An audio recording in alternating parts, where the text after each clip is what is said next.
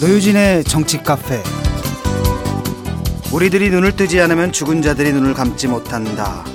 동료 문인들과 함께 팽목항을 찾은 소설가 김훈 씨가 후배 소설가 박민규 씨의 글을 인용해서 한 얘기입니다. 새누리당과 새정치연합이 지난 9월 30일이죠.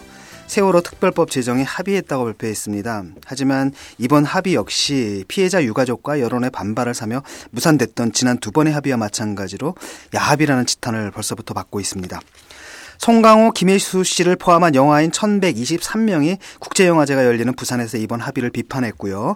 전국 800여 시민사회단체가 모인 세월호 참사 국민대책회의를 비롯해서 국내외에서 자발적으로 조직된 풀뿌리 시민 모임, 종교단체들에서 일제히 여야를 규탄하는 입장과 성명을 쏟아냈습니다.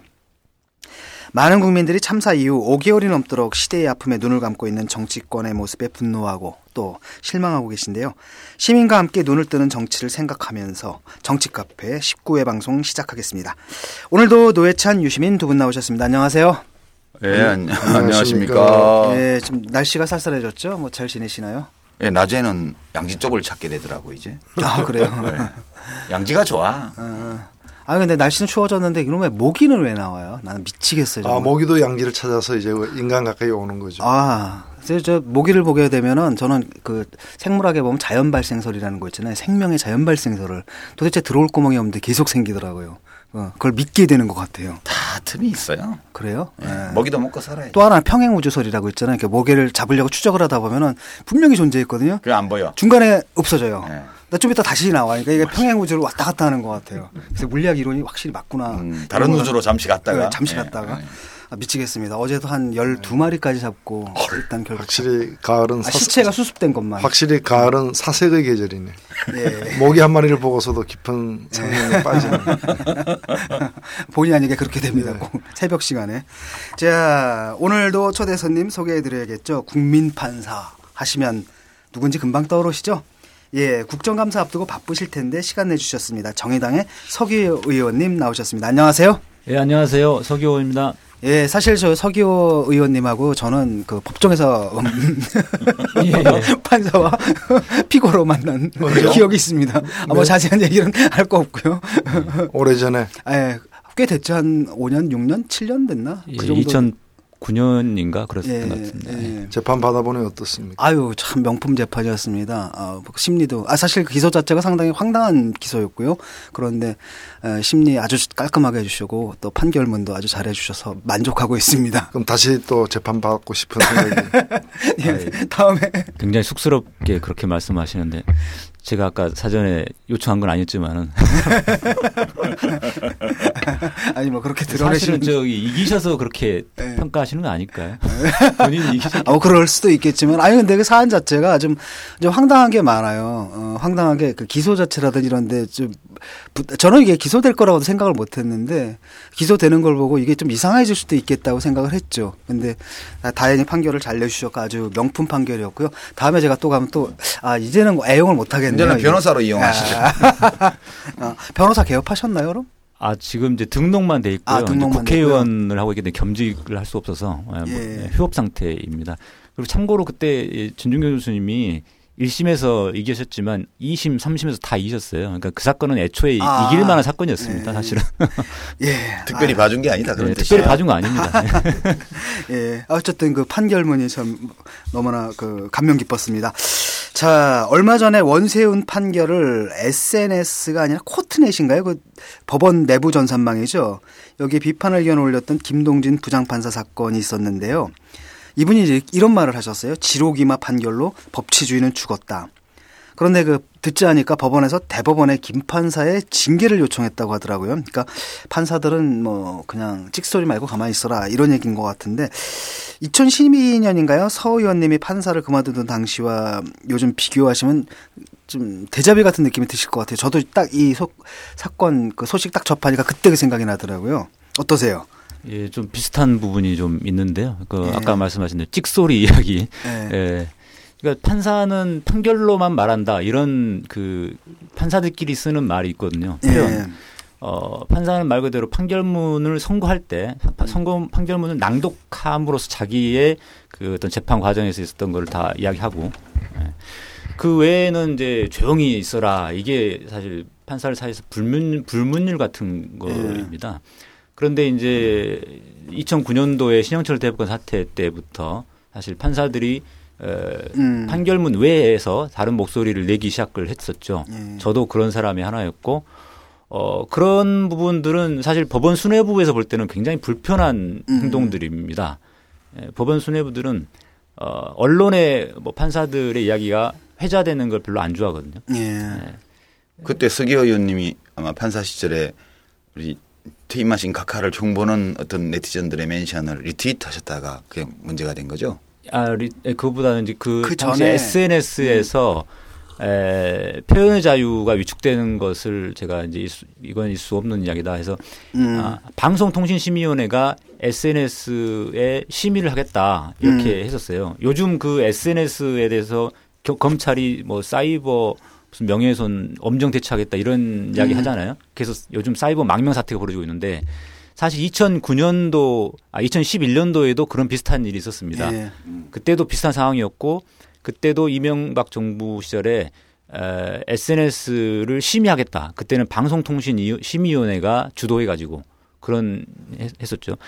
그래서 그날이 그 심의를 시작하는 날이었는데 그, 그거를 이제 반대하는 취지로 제가 음. 글을 올리는 과정에서 이제 어, 나는 꼼수다에서 즐겨 사용됐던 그런 이제 각하의 빅녀지라는 표현을 음. 인용해서 쓰게 됐죠. 근데 음. 나중에 어떤 분들이 저보고 제가 빅녀지란 말을 만들어낸 걸로.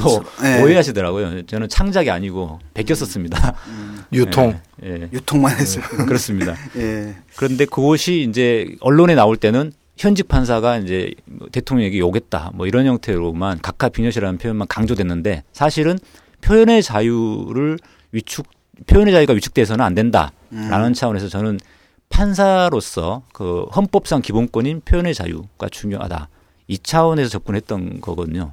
근데 그 점은 많이 사실은 안 알려진 부분인데 예, 그렇습니다. 예. 에, 그 각각해서 한 말씀 하셨죠. 뭐 사이버 상에서 SNS 상에서 그 나에 대한 비방이 이제 도를 넘었다라고 이제 한마디 하니까 이제 검찰에서 갑자기 그 검열하겠다라고 얘기를 나왔 얘기를 했는데 그 재밌는 건 뭐냐 그 후에 이제 텔레그램으로 망명 사태가 막 일어나지 예, 않았습니까? 그 독일 회사인데. 근데 재밌는 건 뭐냐면 그 망명한 사람들 중에 그 검사들 자신도 들어가 있다는 거예요. 자기들도 찜찜하다고. 그러니까 법치주의 원칙이 무너진 곳에서는 예. 삶이 안전할 사람이 아무도 없어요. 음. 독재자도 안전하지 않아요. 그렇습니다. 그, 현, 그 현직 판사 검사들도 어 사실 그 개별 재판이나 수사에서는 어떤 막강한 권한을 행사하고 있는 것처럼 보이지만 그 법원 전체, 검찰청 전체 그 조직 차원에서 보면은 그 일종의 이제 부하 판사 이 피라미드 구조화에서 맨 밑에 있는 힘없는 민중이야. 힘없는, 예, 힘없는 그냥 이제 부하 직원처럼 돼 있습니다. 예. 그러다 보니까 이제 판사들끼리도 뭐 이렇게 술 먹으면서 뭐이 법원 수뇌부나 이렇게 비판할 수도 있고 하는데 어 그런 이야기들을 예를 들어서 에 그 카톡이나 이런 데로 했다가 나중에 발각되면 안 되잖아요. 검사들도 마찬가지고. 독일 독일 그 텔레그램이라는 우리 네. 우리 카카오톡 비슷한 네. 서비스 제공하는 회사에서 지금 그 한국 한국어를 할 줄 아는 개발자를 자원봉사자를 찾는다고 아니, 지금 개발자를 찾고 있어요. 자원봉사자를 정식 채용하려고 그러고 있고 이미 그 국내에서 그 오픈 소스기 때문에 몇 분들이 그걸 또 한국어로 이제 애플리케이션 이미 예, 개발해가지고 해서 개발해서 네. 지금 뭐 올리 구글에 올려놨다고도 하고요. 예. 뭐 벌써 뭐한 5, 60만 명 이렇게 간 모양인데 음. 제가 볼 때는 그 속에 아마 대통령도 대통령도 사실 카카오톡 하기 얼마나 불안하겠어요. 어, 대통령이나 무슨 문고리 3인방이나 뭐 이런 분들이 경찰에서 압수수색하면 안전하게. 대화를 하려면 글로 가지 않았을까. 라고 아무 근거 없이 추측해 보는 거죠. 근거 없이 추측을 한번 해봅니다. 어쨌든 저 그 생각을 한번 해봐야 되겠습니다. 사실 이전에 그 당시에도 사실 그 블로그 망명 사태도 있었고 뭐 무슨 망명 사태가 있었는데 이번에 이제 또 SNS 망명 사태가 좀 어, 발생한 건데요. 이거 가면 갈수록 표현의 자유가 위축되고 근데 또 황당한 건 뭐냐면 각하 말씀 한 마디예요. 아, 각하가 중요한 분이시기 때문에. 아니 그거 아니 그 있잖아요 왜 그 노태우만 해도 노태우 씨만 해도 그냥 나를 그때 코미디 풍자의 대상으로 삼아라 이랬잖아. 그게 벌써 20몇 년 전인데. 아니, 가- 근데 음. 박근혜 대통령을 코미디의 소재로만 담는 게 아니고 무슨 가금류의 동물과 비교를 한다든가 이런 정말 그 좀 품격이 없는 그런 게 많잖아요. 근데 뭐 좀 우리 좀 삼가해야 돼. 아 근데 공인에 대해서는 네. 지금 뭐 여기 전문가가 와 계십니다만은 사실 명예훼손죄는 다른 나라들에서도 이미 그 존폐 위기로 몰린 그런 낡은 네. 죄목이고 특히 공인에 대해서는 명예훼손이나 모독이 적용이 안 되죠 사실. 아니, 그걸 그- 뭐라 그러죠? 뭐, 그 법정 용어로 뭐라 하죠? 수인의 범위가 뭐 이런 거 있잖아요. 왜? 참을 수 있는 네. 범위 뭐 이런 건데 근데 지금 아니 선거 나와 가지고 나를 저 낙선시키는 것은 나에 대한 모독이다. 음. 어, 이래 가지고 그러면 그 반대한 사람들 그래도 조류에 비교 당하는 거는 너무 심해. 그 나도 겪어봐서 알아요. 아니 조류는 그래도 세- 조류는 그래도 생명체잖아요. 음. 어 아니, 무생 아니 아니 그 차라리 무생물이나 그 돌멩이다 뭐 이렇게 우리 대통령에 대해서는 집에서 키우는 그 새를 자꾸 비교하잖아. 예. 그 나는 뭐 촉새라 그러더라고 나. 뭐 촉새도 새인가? 아, 예, 일종의 셉니다. 뭐 그거 갖고 화내기 시작하면 세상을 어떻게 살아? 그건 신화 속에 나오는 그, 그 현실에 존재하지 않는 그런 세잖아요. 예, 있어야 이렇게. 근데 유시민 작가님하고 지금 이 박근혜 대통령하고는 같은 선상에서 비교할 수는 없을 것 같아요. 제- 아, 죄송합니다. 제가 잠시 만용을 부려봤습니다. 아까 노회찬 그 대표님이 말씀하셨듯이 네. 그 공인 중에서도 네. 사실은 이제 국가기관의 대표자에 네. 대해서는 그 명예훼손이라고 하는 게 굉장히 폭넓게 좀 허용이 돼야 되는 부분이 네. 좀 있죠. 그러니까 그렇게 안, 왜 그렇지 않으면은 국가기관의 대표자가 하는 그 어떤 에, 행정이나 이런 통치에 대해서 비판을 제대로 못하게 되는 억압하게 되는 이런 효과가 생기거든요. 예, 근데 제가 그래서 제가 네. 각하빈뇨도 네. 그런 측면에서 사실 생각해 봐야 되는데 에, 우리나라 국민들 특히 50대 이상 분들은 어떻게 감히 대통령에게 그런 말 할 수 있냐라는 그 대통령을 하나의 그 국왕처럼 생각을 하시다 음. 보니까 여기서 그 세대 차이가 좀 생기고 좀 오해가 좀 있는 것 같습니다. 예. 근데 재밌는 건 뭐냐면 그렇게 지금 그 따지는 그분들이 뭐냐면 옛날에 환생 경제라고 있었잖아요. 그건 진짜 원색적이거든요. 아, 그 옛날 얘기 자꾸 하고 그래. 어? 그때는 그 킬킬거리면서 같이 웃었던 자, 그분들이 자. 지금 자기 욕 먹었다가 별것도 아니고 과, 과거는 잊고 그 용서하고. 정도 가금류 이름 정도 아니, 그러니까 나왔다고 계속 말이죠. 그분들이 그분들이 환, 것 그분들이 환생한 거예요. 그때는 그분들이 동물이었는데 지금 인간으로 환생했기 때문에 아, 환생하셨구나. 자기 전생을 잊고 얘기하는 전생을 거예요 잊고. 지금. 아, 우리 양해합시다. 양해합시다. 제가 팟캐스트에 지금 처음 출연해서 사실 약간 긴장되고 그러는데요. 이야기하다 보니까 굉장히 딴 데로 많이 예, 거예요. 원래 그렇습니다. 지금 새 얘기하고 있기 때문에 원래 셀 수밖에 없어. 이야기가 됐던 거는 김동진 판사하고 저하고 아, 맞아, 맞아. 대자부 합시다, 이야기였었는데. 거기서 이제 한 가지를 제가 더 말씀드리자면 지금 상황이 약간 그 표현의 자유가 위축된다라는 측면에서는 굉장히 비슷한 상황인데 그야말로 대통령만 표현의 자유를 누리고 음. 예, 국민 국민들이 사실 표현의 자유 기본권의 주체인데 오히려 국민들은 표현의 자유를 못 누리게 되는 위축되는 이런 상황이 돼버렸고요. 판사도 사실 그런 측면에서는 하나의 국민이거든요. 그 표현의 자유 영역과 관련해서는 그 점에서는 비슷한데 좀 많이 다른 점들은 이제 그 당시에 저는 판사직을 박탈당했고요. 음. 이게 정말 억울한 거죠. 예.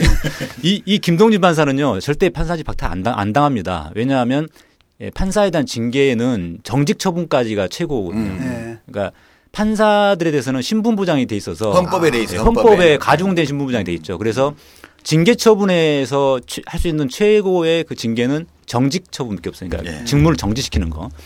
이정재 판사님이 정지 6개월을 당했었죠. 그 당시에도 2012년 11년도에요. 근데 어, 저 같은 경우는 그럼 왜 잘렸냐면은 10년 동안 10년 만에 이렇게 재임용 재임용. 심사를 하는데 그 연임이라고 표현하는데요. 헌법에서는. 근데 거기에 제가 딱 걸린 거예요. 그 기간에. 근데 저는 저는 이제 제가 10년 연임 심사 기간에 해당된다는 거를 생각을 이제 않고 이제 그 글을 올렸습니다. 왜냐하면 그러니까 몇 달만 그 있다가 하시지. 당시에는 그, 예, 그 재임용 심사라는 게 거의 형식적인 심사였거든요. 그러니까, 예. 그러니까 판사님, 아, 저기 대부분의 국민들께서도 어, 판사가 재임용에서 탈락된다 이거 상상도 못했던 일이었듯이 판사들 역시도 그런 일이 거의 없었기 때문에 어, 그냥 형식적인 절차로 그냥 10년 연임이 된 거였거든요.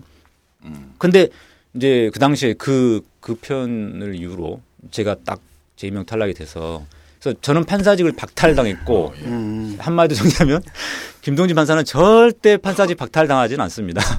최고 해봐야 정직 처분 정도인데. 예. 그나마 뭐 사법 사법부에서 의원직 박탈당한 사람도 있습니다. 아 그러시군요. 아, 예. 아주 뭐 저 눈물 없이 들을 수 없는 사연들이 계속 연이어. 이렇게 눈물이 안 나죠?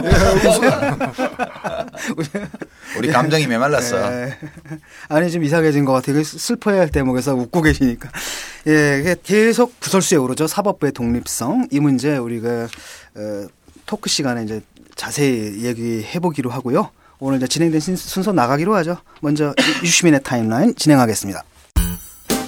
유시민의 타임라인.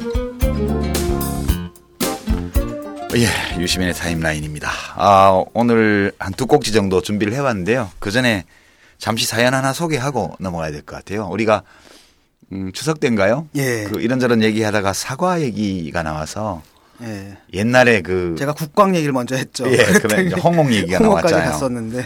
그거 들으시고 경상남도 함양 지리산 자락인데요. 여기 사과농사 짓는 농부의 아내라는 분, 예, 애 둘이라는데요. 그분이 홍옥을 보내주셨어요.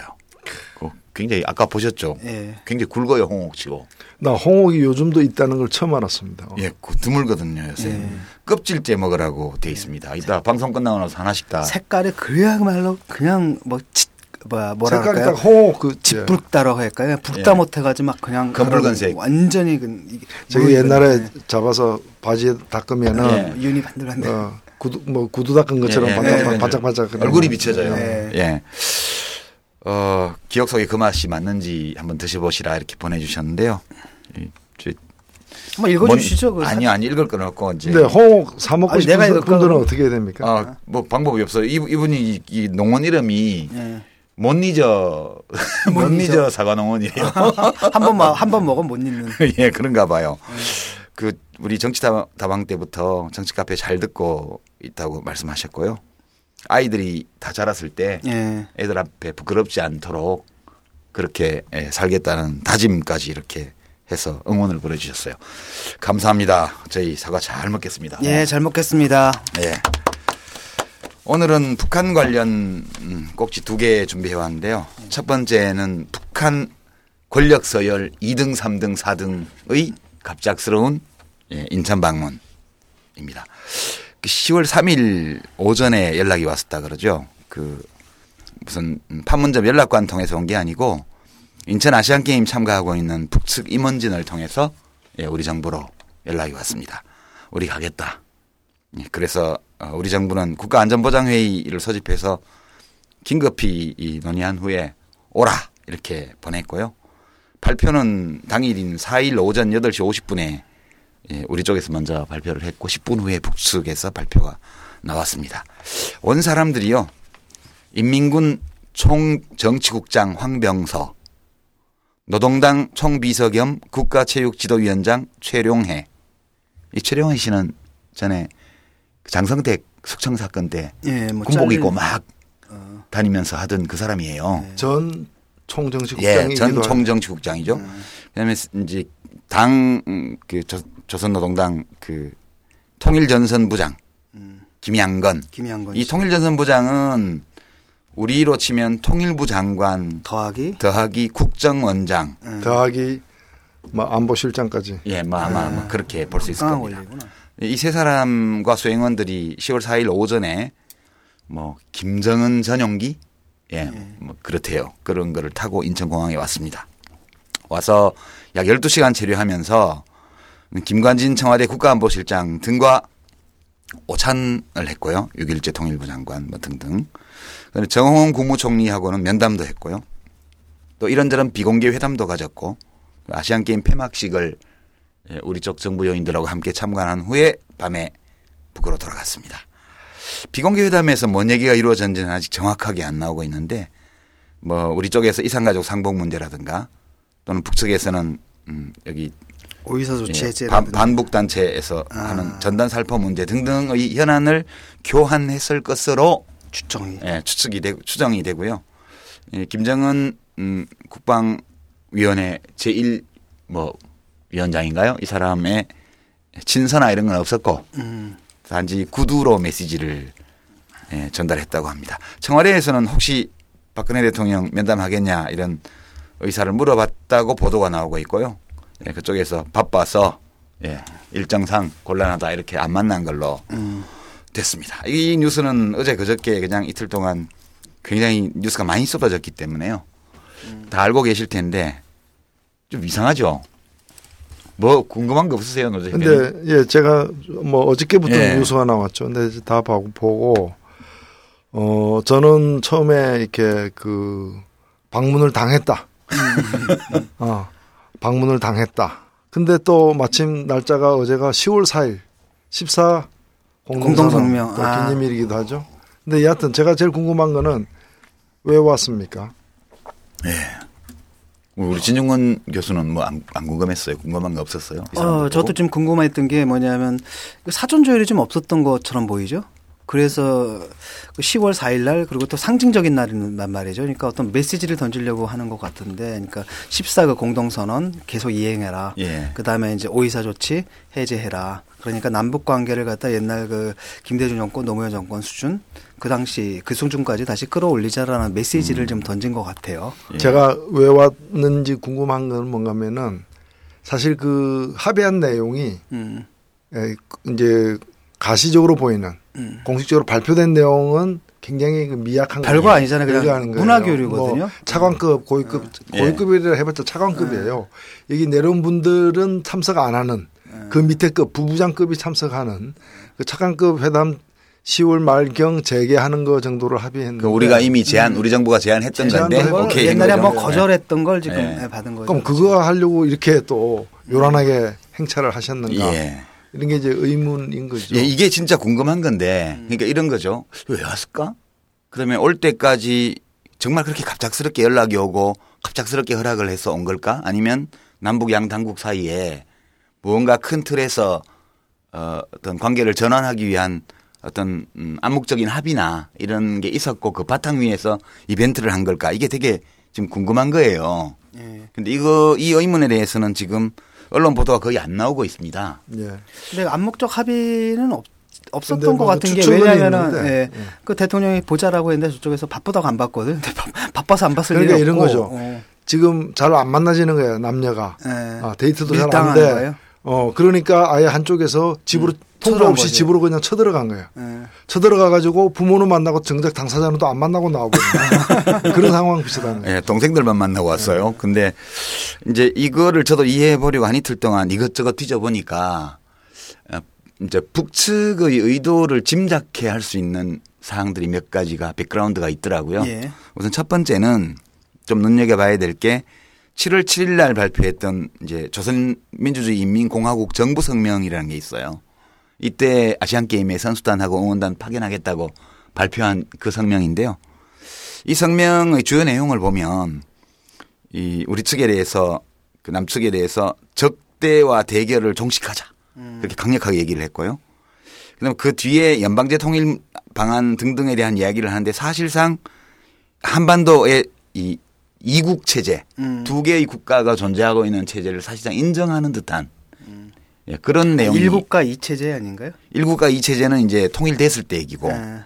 그 전까지 아. 사실상 별개의 국가로서 어, 과거에는 보면 이게 에 이제 통일을 추진하는 과정에서 특수한 관계 음, 이렇게 이제 공식적으로 남북 기본 합의서에 규정돼 있는 건데 그것보다 좀 더 멀리 나가서 사실상 두 개의 국가 를 주장하는 듯 해석할 수 있는 그런 표현들이 많이 등장합니다. 그다음 두 번째 우리가 좀 눈여겨봐야 될 게 최근에 북한이 중국 자본을 투자 중국 자본 투자 유치를 하려고 9월 20일 날 랴오닝성 요령성 다롄시에서 투자 유치 설명회를 한 적이 있어요. 이때 이제 획기적으로 제안을 한 게 어떤 경우에도 투자자들이 자기의 과실 음. 돈 번걸 송금할 수 있도록 예. 이제 완전 보장해 주겠다 이런 얘기를 했습니다. 그리고 이제 이 이후에 중국이 약 천억 위안 가까운 그러니까 달러로 하면 100억 달러가 훨씬 넘는 것 같아요. 좀 그 정도를 이제 지금 낮은 선봉이나 황금평 이런 등등 북한의 특구 쪽에 투자하려는 계획을 가지고 있다는 이제 이 소문이 이 이제 분석가들 사이에서 많이 돌았고요. 그다음에 이제 그보다 더 후에 극히 최근에 유엔 총회 때 보면 리수용 북한 외무상이 그 유엔 총회 연설을 기조 연설하면서 자주권 생존권을 보장하면 핵 문제는 다 풀릴 거다 이렇게 주장을 했고 반기문 사무총장 면담 요청하고 친서전 김정은 친서 전달했고요. 이것도 예전에 없던 거거든요. 근자에는. 그리고 뭐 인권 문제에 대해서도 자기들 해명하겠다고 예, 나오고 예. 있고. 예. 그다음에 이제 마지막으로 보면 어, 최근에 북한 당국이 박근혜 대통령에 대한 인신 공격 이걸 안 하고 있어요. 음. 77 공화국 정부 성명 이후에 좀 많이 줄었고요. 아시안 게임 응원단 보- 보낸다고 했을 때 이쪽에서 뭐 비용 문제 제기하고 이래갖고 틀어졌잖아요. 그리고 어뭐 인공기 북한 국기를 철거를 다 했죠. 북한 국기 안 달려고 모든 참가국 국기를 거리에서 다. 제거했어요. 이게 과거 같으면 막 이게 규정에 위반되는 거기 때문에 국제 뭐 그 IOC 네. 규정에 위반되는 거니까 항의를 할 텐데 이거 다 침묵이에요. 음. 그래서 이런 점들을 다 고려해 보면 과거 그 민주정부 10년 동안에는 김대중 노무현 대통령 때는 우리 쪽이 진도를 빨리 빼려고 그랬고 음. 북한이 속도 조절을 하려고 자꾸 질척거리는 양상으로 남북 관계가 진행이 됐는데 어, 현 정부 들어와서는 특히 MB 정부 때부터 그랬지만 이쪽에서 진도를 전혀 안 나간단 말이에요. 음. 그리고 거꾸로 북한 쪽이 지금 예. 속도를 빼려고 예. 일종의 제가 생각하기에는 평화 공세용으로 이제 온 게 아닌가. 그러니까 남북 관계가 이렇게 안 좋고 한반도에 계속 대립이 있고 이 모든 책임이 남한 정부에 있는 거다. 그렇죠. 그거를 말만 안 했을 따름이지 몸으로 보여주려고 온 것 같은 그런 네. 느낌이 저는 많이 들었습니다. 저도 트위터에다 이렇게 올렸는데 네. 이게 보통 이제 좀 여유가 힘이 세고 여유가 있는 쪽이 그, 그좀 부드럽게 나가잖아요. 예. 근데 요즘 완전히 반대가 돼버린 거예요. 북한이 오히려 더 굉장히 리버럴하게 여유 있게 나가고 있고 우리가 오히려 뭐그 국기 철, 철거한다라든지 도대체 이런 예. 뭐 굉장히 패닉이 걸린 그 상태잖아요. 북한이 개방 국가 같고 우리가 폐쇄 우리가 국가처럼 폐쇄 보이게 만든 보이는 그런 제스처를 취하는 거죠 지금. 그 이제 이게 결국은 김정은이 사실상 국가 원수인데 자기는 안 오고 랭킹 2위, 3위, 4위를 보낸 거란 말이에요. 그 얘기는 자기들로서 쓸 수 있는 최대 한의 평화 공세. 이게 위장 평화 공세는 아니고 진짜 아, 그 북은 생존권과 자주권만 보장받는다면 음. 예 이제 핵 문제 해결할 의사를 갖고 있던 걸 다시 한번 얘기한 거고 그다음에 예, 추가 핵실험이라든가 이런 것들은 당분간 안 하겠다는 의사 표시로도 해석할 수 있다 이렇게 봐요. 그러니까 남북 관계나 북미 관계 이런 것들을 더 이상 갈등을 일으키지 않고 현 상태에서 그렇다고 핵을 폐기하는 것도 아니고 이렇게 가면서 남한 당국과 미국, 일본 이런 쪽이 대화의 틀로 나올 수 있도록 하기 위해서 이쪽이 이렇게 하는 거다. 저는 그렇게 해석을 하고 있습니다. 예.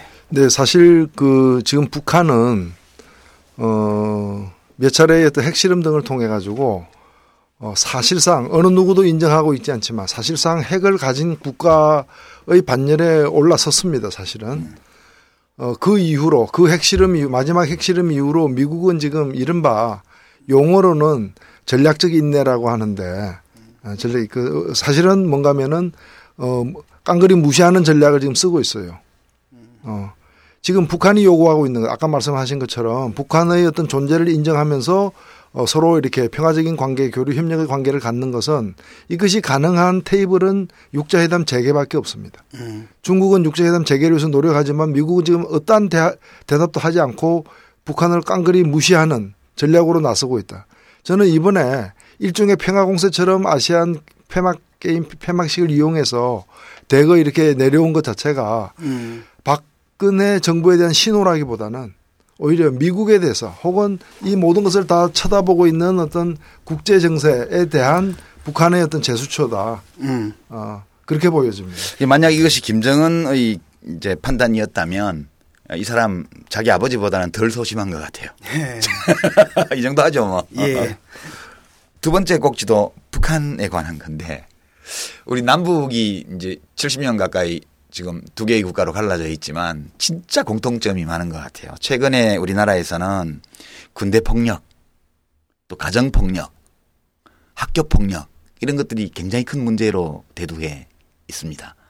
특히 요즘은 군 폭력 사건 때문에 여러 비극이 생기면서 학교 폭력은 좀 묻히는 감이 있습니다만 학교와 군대 그리고 예, 가정 여기는 사제 간의 정, 가족 간의 사랑 그리고 어 장병들 사이의 전우애 이런 긍정적 감정이 지배해야 되는 공간임에도 불구하고 다른 어느 곳에서도 허용되지 않는 폭력이 일상화돼 있다는 것이 지금 드러나고 있는데 이 학교 폭력 문제는 북한도 있나 봐요. 이 연합뉴스가 소개한 기사를 보고 제가 발췌를 했는데 주간으로 나오는 교육신문이라는 게 이제 북한에 있는데요. 이게 아주 공식 매체인가 봅니다. 근데 여기에서 최근에 9월 18일자로 손이 가벼운 교원이 돼서는 안 된다 이런 제목의 칼럼이 실렸습니다. 내용을 좀 요약해 보면 참 공감이 가더라고요. 교원에게는 아이들을 바른 길로 이끌어줄 권리만 있지 손을 댈 권리는 절대 없다. 학생들은 아직 어리기 때문에 잘못을 저지르게 마련이고 그 과정에서 점차 성장해 간다. 물 쏟은 아이에게 꾸중이 필요 없듯 될수록 스스로 자신을 깨우칠 수 있는 공간을 마련하는 과정이 진정한 교육이다. 교원 사업을 하다 보면 억이 막힐 때가 한두 번 아닐 것이다. 억이 막힌다는 건 가슴이 억장이 막힌다 그런 뜻입니다. 한 번쯤 속 시원히 두들겨 패고 싶은 생각이 불같이 일어설 때가 있지만 교원은 그렇게 해서는 안 된다. 교원들은 너무 성급한 것이 결함이다. 마치 당장 일을 해결하지 않으면 하늘이라도 무너질 것만 같은 마음 때문에 종종 더 좋은 교육 효과를 놓치게 된다. 화가 날 때마다 마음의 창을 활짝 열고 자신을 다스린 뒤 칭찬의 주머니를 풀어보자. 교원의 작은 사랑에도 아이들은 꿈을 싣고 내일을 향해 갈 것이다. 이런 내용인데요. 북한이 예. 공식적으로는 체벌 금지입니다. 아, 그래요? 예, 제가 그 2000년에 그 방문했을 때 한번 물어봤거든요. 물어봤더니 단체 기약 같은 거는 기본적으로 줄 수가 없다. 어. 근데 아마 여기도 사람 사는 동네니까 교사가 교원이 이제 화가 나거나 마음이 안 다스러질 때 이렇게 그런 일이 가끔 있는 모양이죠. 예. 그 저는 이거 보면서 야, 역시 우리는 한민족이구나. 그런 정서적 친화감을 느꼈어요. 아 근데 여기서 뭐 문제가 어, 여기도 폭력이 있지만은 좀 여기는 너무 심하죠.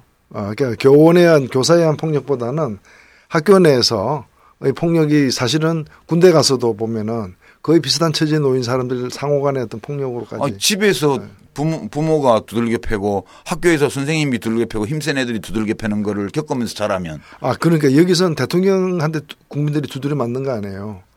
어. 법과 제, 제도에서도 두드려 맞고. 직접 패지는 않던데. 아니 공권력의 대표자니까 아. 그, 그 수화들에 의해서 어, 두드려 맞기도 하지 않습니까? 예. 비록 북한의 그 주간 교육 신문에 실린 칼럼이지만, 예, 저는 이렇게 잘 쓴 칼럼을 학교 체벌 문제에 대해서 별로 본 적이 없는 것 같아요. 글 쓰는 사람으로서, 아, 정말 잘 썼다 그런 느낌이 들어서 한번 소개해 봤습니다. 그, 참고로 이제 북한 교육과정 소개만 좀 해드리고 마무리하면요. 이 재작년에 약간 교육체제를 개편했어요. 이제 중등 일반 교육을 기존 그전까지는 11년제였는데 12년제로 바꿨고요. 그 다음에 올해부터 이제 이걸 전면 의무 교육으로 시행을 하고 있습니다. 아, 그리고 9월에 전국 교육 일꾼 대회라는 걸 열어 가지고 이제 중등 교육 강화, 지식 경제 시대 실천형 인재 육성 등을 강조했고요. 어, 그리고 이제 9월 하순에는 그 최고 인문회의가 열렸는데 예, 거기서 또 교육 개혁에 총력을 다한다는 결의가 나왔습니다. 이 편도 되게 재밌어요. 지식 경제 시대 실천형 인재 육성. 이거 우리 많이- IMF 나고 나서 김대중 예, 대통령 예. 시절에 신지식인 육성 뭐니 해가지고 이거 예. 한참 했던 거잖아요. 지식경제 그렇죠. 이런 창조경제까지는 예. 안 갔네요. 창조경제요. 예. 그 이런 그 체벌에 관한 칼럼에다가 최근에 북한의 교육체제 개편하고 그 교육 내용, 교육 목표에 대한 어떤 수정 이런 것들을 이렇게 보고 있으면 북이 우리가 지금 다 그 변화된 모습을 보고 있지 못하지만 내부적으로는 어, 시대적인 변화 또는 음, 과학기술의 흐름 어, 이런 것이 야기한 국제 질서의 변화나 삶의 양식의 변화를 좀 능동적으로 수용하려는 태도를 가, 가진 거 아니냐 이런 느낌이 좀 들어요. 어떻습니까?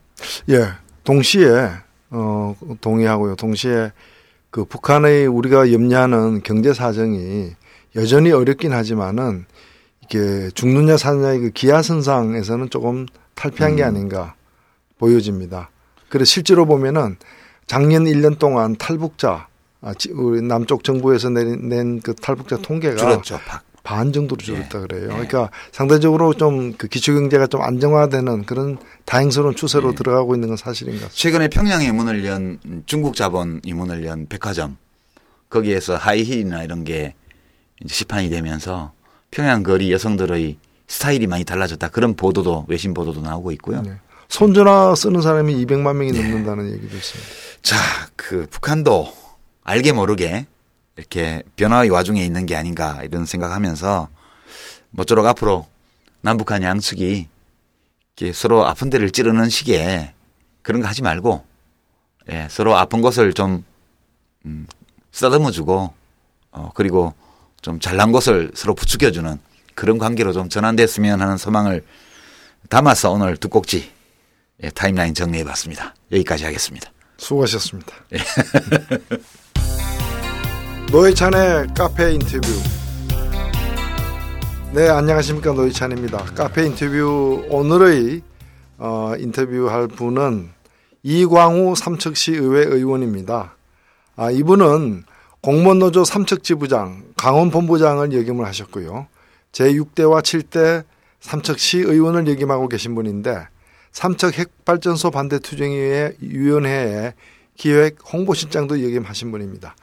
이제 10월 9일로 다가온 아, 삼척의 핵발전소 유치와 관련된 어, 찬반 주민 투표와 관련해서 여쭙고자 어, 이강호 의원들을 의원을 모셨습니다. 여러분 아시다시피 어, 지난 6월 4일 지방선거에서 삼척시장은 어, 현재의 삼척시장은 당선이 되면은 삼척 원전 핵발전소 유치 신청을 철회할 것을 공약하면서 이것을 주민들에게 주민투표를 물어 결정하겠다라고 약속한 바가 있었습니다. 그 후에 이 약속한 삼척시장이 당선이 되면서 10월 9일 날 주민투표를 하겠다고 했고 어, 정부는 이에 대해서 중앙선관위를 통해서 어, 원전 유치는 국가사무기 때문에 주민투표 대상이 아니다라는 납득할 수 없는 그런 입장을 표명을 했습니다. 그런 상태에서 긴장이 높아져 가고 예정대로 지금 어, 사흘 앞으로 이 주민투표 실시일이 다가왔습니다. 그래서 우리 노유진 정치카페에서는 이광우 삼척시 의회 의원을 오늘 이 자리에 인터뷰로 모셨습니다. 안녕하세요, 이광우 의원님. 예, 안녕하십니까. 이광우입니다. 예, 바쁘실 텐데 여기 나와주셔서 고맙습니다. 예, 고맙습니다. 예, 10월 9일 주민투표가 예정되어 있는데 이 주민투표에서는 구체적으로 뭘 물어보는 것입니까? 투표용지에 무엇에 대한 찬반을 묻는 것으로 되어 있습니까? 예, 예, 그렇습니다. 이제 핵발전소 어, 삼척을 유치하는 거에 대해서 찬성하느냐 반대하느냐 그 두 가지를 묻습니다. 예, 그럼 지금 예. 투표를 사흘 앞두고 있는데 현재 분위기는 어떻습니까? 분위기는 뭐 이제 그 차- 차분합니다만 대부분의 주, 어, 주민들이 어, 투표에 참여할 거라 해서 분위기는 좋은 편입니다. 지금 이게 지금 선관위가 투표를 그 주관하는 게 아니죠? 예, 그렇지 않습니다. 아까 어, 그 노회찬 의원님이 그 말씀하셨듯이 어, 뭐 국가 사무라는 이유로 지금 이제 선관위가 이제 어, 사무 수탁을 거부해 버렸거든요. 그래서 이제 어, 아, 삼척 시하고 삼척 시민들이 자발적으로 이제 투표관리위원회를 이제 꾸려가지고 지금 예, 자체적으로 하고 있습니다. 그러면 투표인 명부는 어떻게 작성됐습니까? 투표 명부는 일단 그 이게 뭐 이제 공직 선거법에 의한 이제 투표가 아니다 보니까 네. 아, 삼척 시장이 투표 명부를 제공을 할 수가 없습니다. 실정법 정보 제공법에 의해서 네. 그래서 삼척 시민들이 스스로 아, 정보 제공 동의서를 다 아, 투표관리위원회에 제출해 줬습니다. 아, 내 정보를 삼척 시장이 아, 내가 삼척 시민이 맞는지 19세 이상이 맞는지 아닌지를 확인해도 좋다 이런 걸 이제 투표관리위원회들 내에서 마- 명부가 만들어져 있습니다. 이거는 엄청난 참여 의지가 없으면은 실시하기 것 자체가 불가능한 전례가 없는. 일이네. 예. 상당하네요. 그렇습니다. 예. 지금 그냥 자주관리 투표, 주민투표가 되겠네요. 그런 꼴입니다. 예, 예. 네. 그럼 지금 현재 그 등록하신 분이 어느 정도로 지금 어, 지난 보여지십니까? 26일 날 지난달 26일 날 이제 투표관리위원회가 이제 공식 발표한 게 38,655명 이제 삼척시 전체 유권자의 한 60, 한 2.5%가 와, 이거야. 참여했잖아요. 어, 그 후로도 그러면 좀 늘어났습니까? 아니면 그때 그 마감했습니까? 마감을 하고 난 이후에도 네. 아, 쭉 이제 그 명부에 올려달라는 사람들도 이제 쭉 계속 받고 있는 상태고요. 그다음 당일 투표 당일날 10월 9일에도 수요일 9일에도 주민등록증 신분증만 가져오면은 네. 그 자리에서 동호회서를 쓰면은 시민이 맞는지 아닌지를 확인할 수 있게 해서 등지해서 할 수 있도록 하겠다. 아마 이제 좀 더 늘어날 거라고 봅니다. 그러니까 이 일종의 그 투표를 사전에 예약하신 분이 일단 70% 가까이 예, 혹은 예. 70%를 넘을 걸로 이렇게 보여지네요. 대단 이 자체로도 대단한 대단한 것으로 보여지는데 예. 지금 정부에서는 뭐 어, 아시다시피 주민투표법상의 법적 효력은 없다고 하는데 어쨌든 10월 9일 날 투표를 하게 되면은 예. 어, 찬반 결과가 분명히 나올 거 아니겠습니까? 그렇습니다. 뭐 예. 그 그러면 그 결과가 나오면 그 다음 상황은 어떻게 됩니까? 정부에서 이제 삼척 시민들의 의견이 어쨌든 뭐 아, 주민투표 법상에 의한 법적인 구속력은 없다 하더라도 삼척 시민들의 의견들이 이제 자유연스럽게 나왔으니까 그 의견을 받아들여야 되는 거죠. 과거에 이제 부안에서 부안에서 예, 예. 어, 해- 그 방패장 유치 문제와 관련해 가서 관련해서도 이 논란이 있어서 예, 예. 주민투표법이라는 것이 아직 만들어지기 직전에 예. 사실은 어, 주민투표법상의 효력은 없는 투표가 진행되었고 예. 그 결과를 정부에서는 받아들였죠. 공식적으로 부안도 받아들이지는 않았습니다. 예, 저, 저희들이 알기로는. 그렇지만 네. 어차피 이제 대한민국 정부가 뭐 헌법 제1조의 민주공화국이라고 했으면 삼척 시- 시민들의 의견이 어떻게 이제 투표로 정해가지고 어, 정치적으로 뭐 이용을 하거나 그런 것도 아니고 말 그대로 수치상에 나오는 찬반에 대한 그 해석을 그대로 받아들여야 된다고 보는 거죠.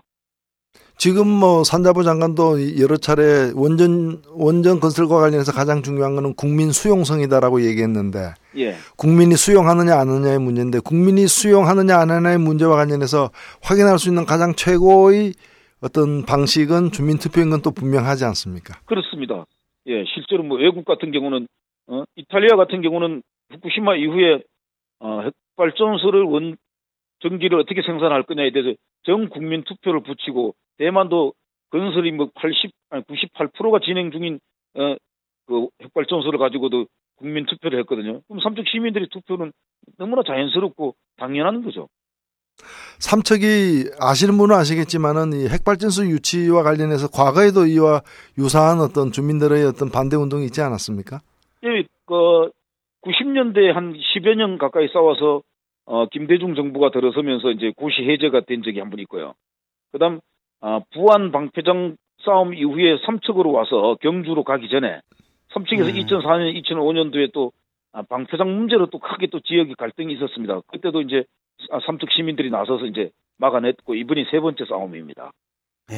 어찌 보면은 다른 지역에서는 뭐 방패장을 유치하거나 또는 그 할 수 없이 이제 원전을 갖다가 이렇게 받아들이는 경우조차 있었는데 삼척은 두 차례나 강하게 주민들이 반대했던 좀 유례 없는 지역인데 하필이면 또 이런 지역에 또 다시 원전 어 핵발전소를 갖다가 유- 그 이, 건설하겠다라고 나선 이유는 뭘까요? 글쎄 여기가 참 어, 삼척 시민들이 어, 물러 보여서 그런 건지 만만하게 보여서 숫자도 어. 적고. 어, 이번엔 좀 어, 이번엔 좀 다른 양상입니다. 지난번엔 두 번의 싸움은 정부가 이제 했던 싸움인데 네. 어, 이번에는 먼저 전 시장이 나서서 이제 유치하겠다고 했던 거거든요. 예. 그러니까 뭐- 네.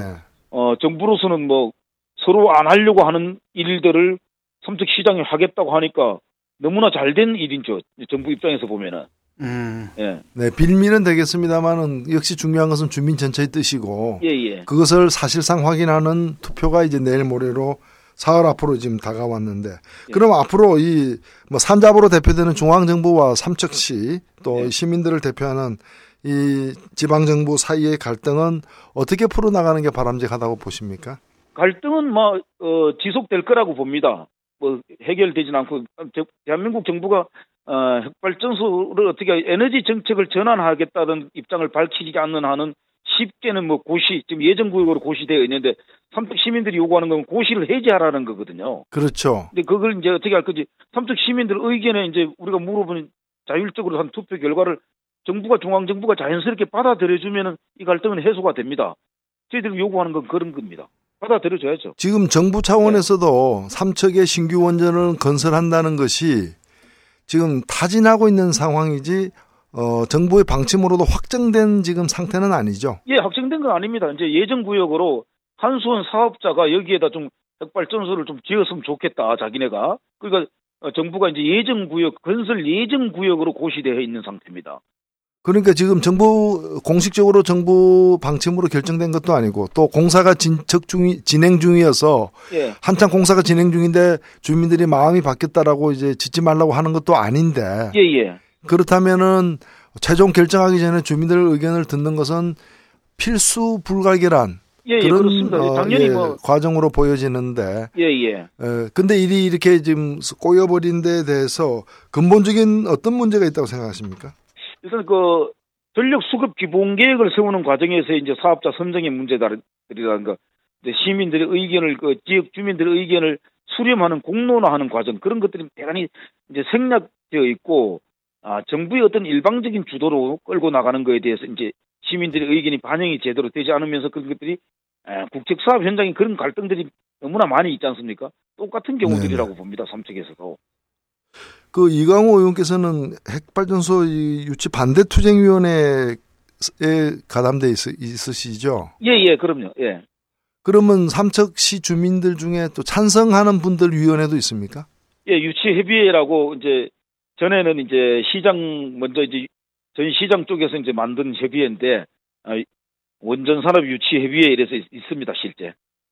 그분들의 주된 이제 유치 찬성 이유나 배경은 뭔가요?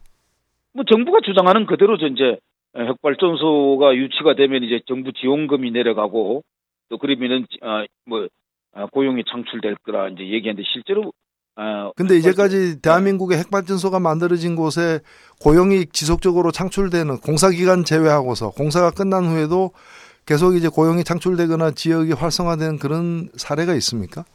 뭐 전 국민들이 다 아시다시피 핵발전소가 들어서 있는 영광이나 울진 이런 데가 잘 산다고 하는 사람 하나도 없지 않습니까? 오죽했으면 영광의 그 아, 2005년대 그, 그 당시 그 김봉렬 군수님이 군수께서 국민들에게 직접 편지를 써서 핵발전소 문, 핵발전소 때문에 지역이 잘 살게 된다는 건 있을 수 없는 얘기다. 오히려 음. 갈등만 계속 생기고 있다. 그런 편지를 썼겠습니까? 예. 어, 이번 어, 추진 과정에서 어, 많은 문제가 드러나고는 있습니다만 삼척에서부터 바로 잡아 나갈 때 다른 지역에도 아주 좋은 파급 효과를 미칠 수도 있다고 보여지는데 예. 어, 지금 삼척에 살고 있지는 않지만 예. 어, 우리나라의 어떤 그런 이 전력 수급 계획의 기본 방향 또 원자력 정책 이런 데 대해서 심각한 문제의식을 갖고 있는 우리 노유진의 어, 이 애청자들께 예. 어, 우리 좀 삼척에서 앞장서서 지금 어, 핵발전소 이 건설 반대 운동을 펼치고 계신 분으로서 좀 당부하고 싶은 말씀이 있다면 좀 전해 주시죠. 예, 예. 노유진 애청자님들이 모든 관심을 많이 가져주셔서 아, 삼척의 핵발전소 반대 운동이나 아, 어떻게 돼가지고 좀 많이 좀 잘 지켜봐 주셨으면 좋겠고 아, 그리고 아, 이런 과정을 통해서 국가 정책이 좀 변화가 오는 그런 큰 기대감들도 가지고 있습니다. 그 작업들이 이제 삼척 시민들에 해가지고 이제 삼척에서 아, 저기 시작이 된다고 보는데 후쿠시마 의회 과연 아, 핵발전소만이 전기를 생산 가능하느냐 그런데 근본적인 문제점들 그리고 핵발전소가 어떻게 인류에게 미치는 영향들 좀 미래 세대에 대한 그런 고민들을 다 함께 했으면 좋겠습니다. 네. 말씀 감사하고요. 이분은 시오에 계실 게 아니고 국회로 보내야 돼요, 분한테. 아, 이제 갈 겁니다. 예. 예, 시의회를 경과해서 이제 국회로 가실 예. 겁니다. 아니, 그냥 시골에 계시기에는 너무 아까우신 것 같아요, 제 생각에는. 아, 이거 열심히들 하겠습니다. 고맙습니다. 네, 이강호 의원님 10월 9일 날 좋은 소식이 박수 한번 보내드립시다. 예. 예. 예. 감사합니다.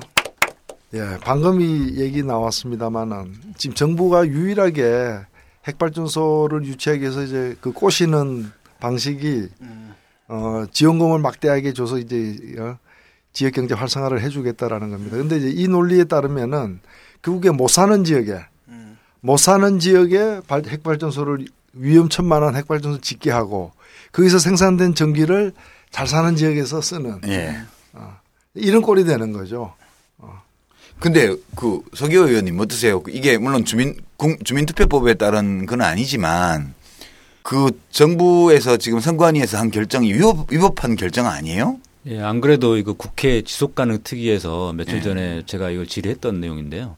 그 당시에 안전행정부 차관이 나와 있길래 그분 향해서 그, 그 위법한 부분을 제가 지적을 했습니다. 그러니까 한마디로 말해서 이제 그쪽에서 국가 사무라고 판단하는 근거는 그 핵발전소 유치 신청을 철회하게 되면 결과적으로 국가가 삼척 지역을 기존 고시한 거, 예. 삼척 지역에다가 원전 핵발전소를 짓는 것으로 해서 부지로 지정 고시한 거 있잖아요. 예.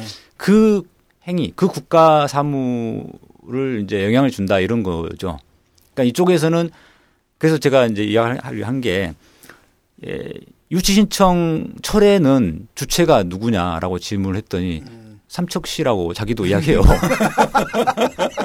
그 스스로 못 쓴다는 이야기를 하시는 답변하시는 거예요. 그래서 아니 그렇게 다, 삼척시가라고 답변을 하면서 왜 국가사무라고 그러냐. 결국은 이 어, 삼척 시의 어, 핵발전소 예정 구역으로 지정 고시한 그 행위 그거는 국가사무지만 음. 에, 유치 신청하거나 유치 신청을 철회하는 거는 삼척시가 하는 그렇죠, 거니까 그렇죠. 주체가 다른 거잖아요.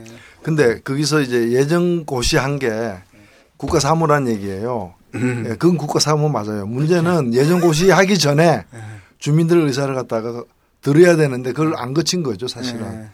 이제 그게 어찌 보면 예정 고시한 행위는 뭔가면은 어 핵발전소를 짓겠다고 확정한 게 아니라 짓겠다고 마음 먹었다는 거예요. 음. 자기 마음을 먹었는데 마음 먹은 이 국가의 이 마음이 상처받으면 안 된다는 건데 이거는 마음을 잘못 먹은 거죠. 그러니까 마음 먹기 전에 주민들이 뜻을 갖다 살펴야 되는데 그때 삼척시장이 음. 주민투표 하겠다고 삼척시 의회에 약속은 해놓고 실은 주민투표하면 질 것 같으니까 그냥 공무원들 동원해 가지고 서명 받아 가지고 네. 낸 거예요. 근데 그래서 그 서명 3, 3만 6천 분가 뭐 받았다 그래서 그럼 그 어디 있느냐 보자고 우리 그 김제남 의원이 그 이제 관련된 그 일을 하니까 이제 요구를 했더니 안 보여줘. 어, 어, 안 보여줘. 없는 거야. 어디 있는지. 아니 그러니까 아니 그 본 당사자 의견도 잘 안 물어보고 예식장에 무슨 홀 하나 잡았어요. 에메랄드 홀 예약했어. 근데 당사자들이 결혼할 생각이 없어. 그래가지고 이제 우리 결혼식 취소한다 그러니까 홀에 예약이 돼 있기 때문에 결혼식 취소 못해. 지금 그거 아니에요? 네, 그런 그런 셈이죠. 국가 사무에 간접적 영향을 미칠 뿐이지 국가 사무 자체는 아니죠. 그러니까 유치 그런 식으로 말하면 국민이 하는 어떤 행위도 국가 사무에 영향이 없는 게 어디 있어요? 아니 그러니까 지금 국민 사무에 막대한 영향을 끼치고 있는 거예요. 국가만 사무에 있나? 국민도 사무가 있지. 그래서 그 당시에 주민투표법을 저, 저, 잘못 해석한 거다라고 이렇게 제가 이야기를 했더니 다른 의원님들이 다들 뒤에 한마디씩 하시더라고요. 판사 출신 서기 의원님이 해석하셨듯이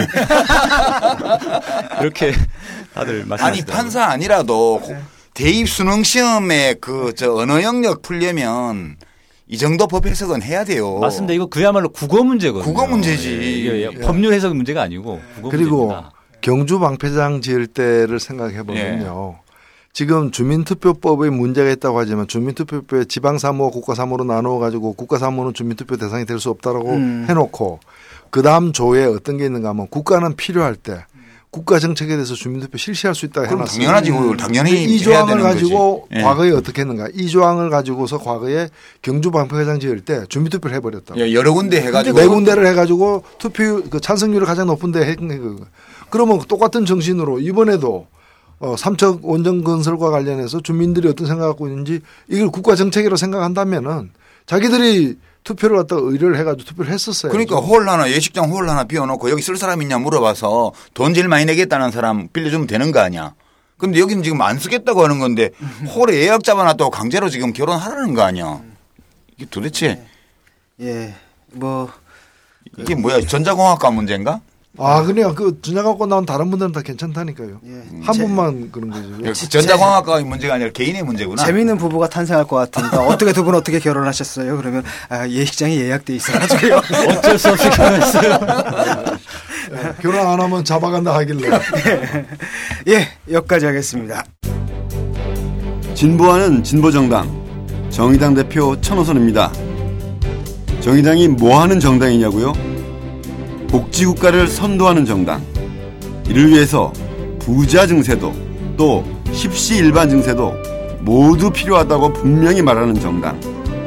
이름 그대로 정의롭고 당당한 정당이 바로 정의당입니다. 의진의 정치 카페의 생각에 공감하십니까? 그렇다면 정의당 당원이 되어 주십시오. 카페 청취자 100만이 함께 행동하면 정치를 바꾸고 세상을 바꿀 수 있습니다. 여러분과 함께 만들어가는 참여정당. 깨어있는 시민의 최고의 선택. 바로 정의당의 당원이 되는 것입니다.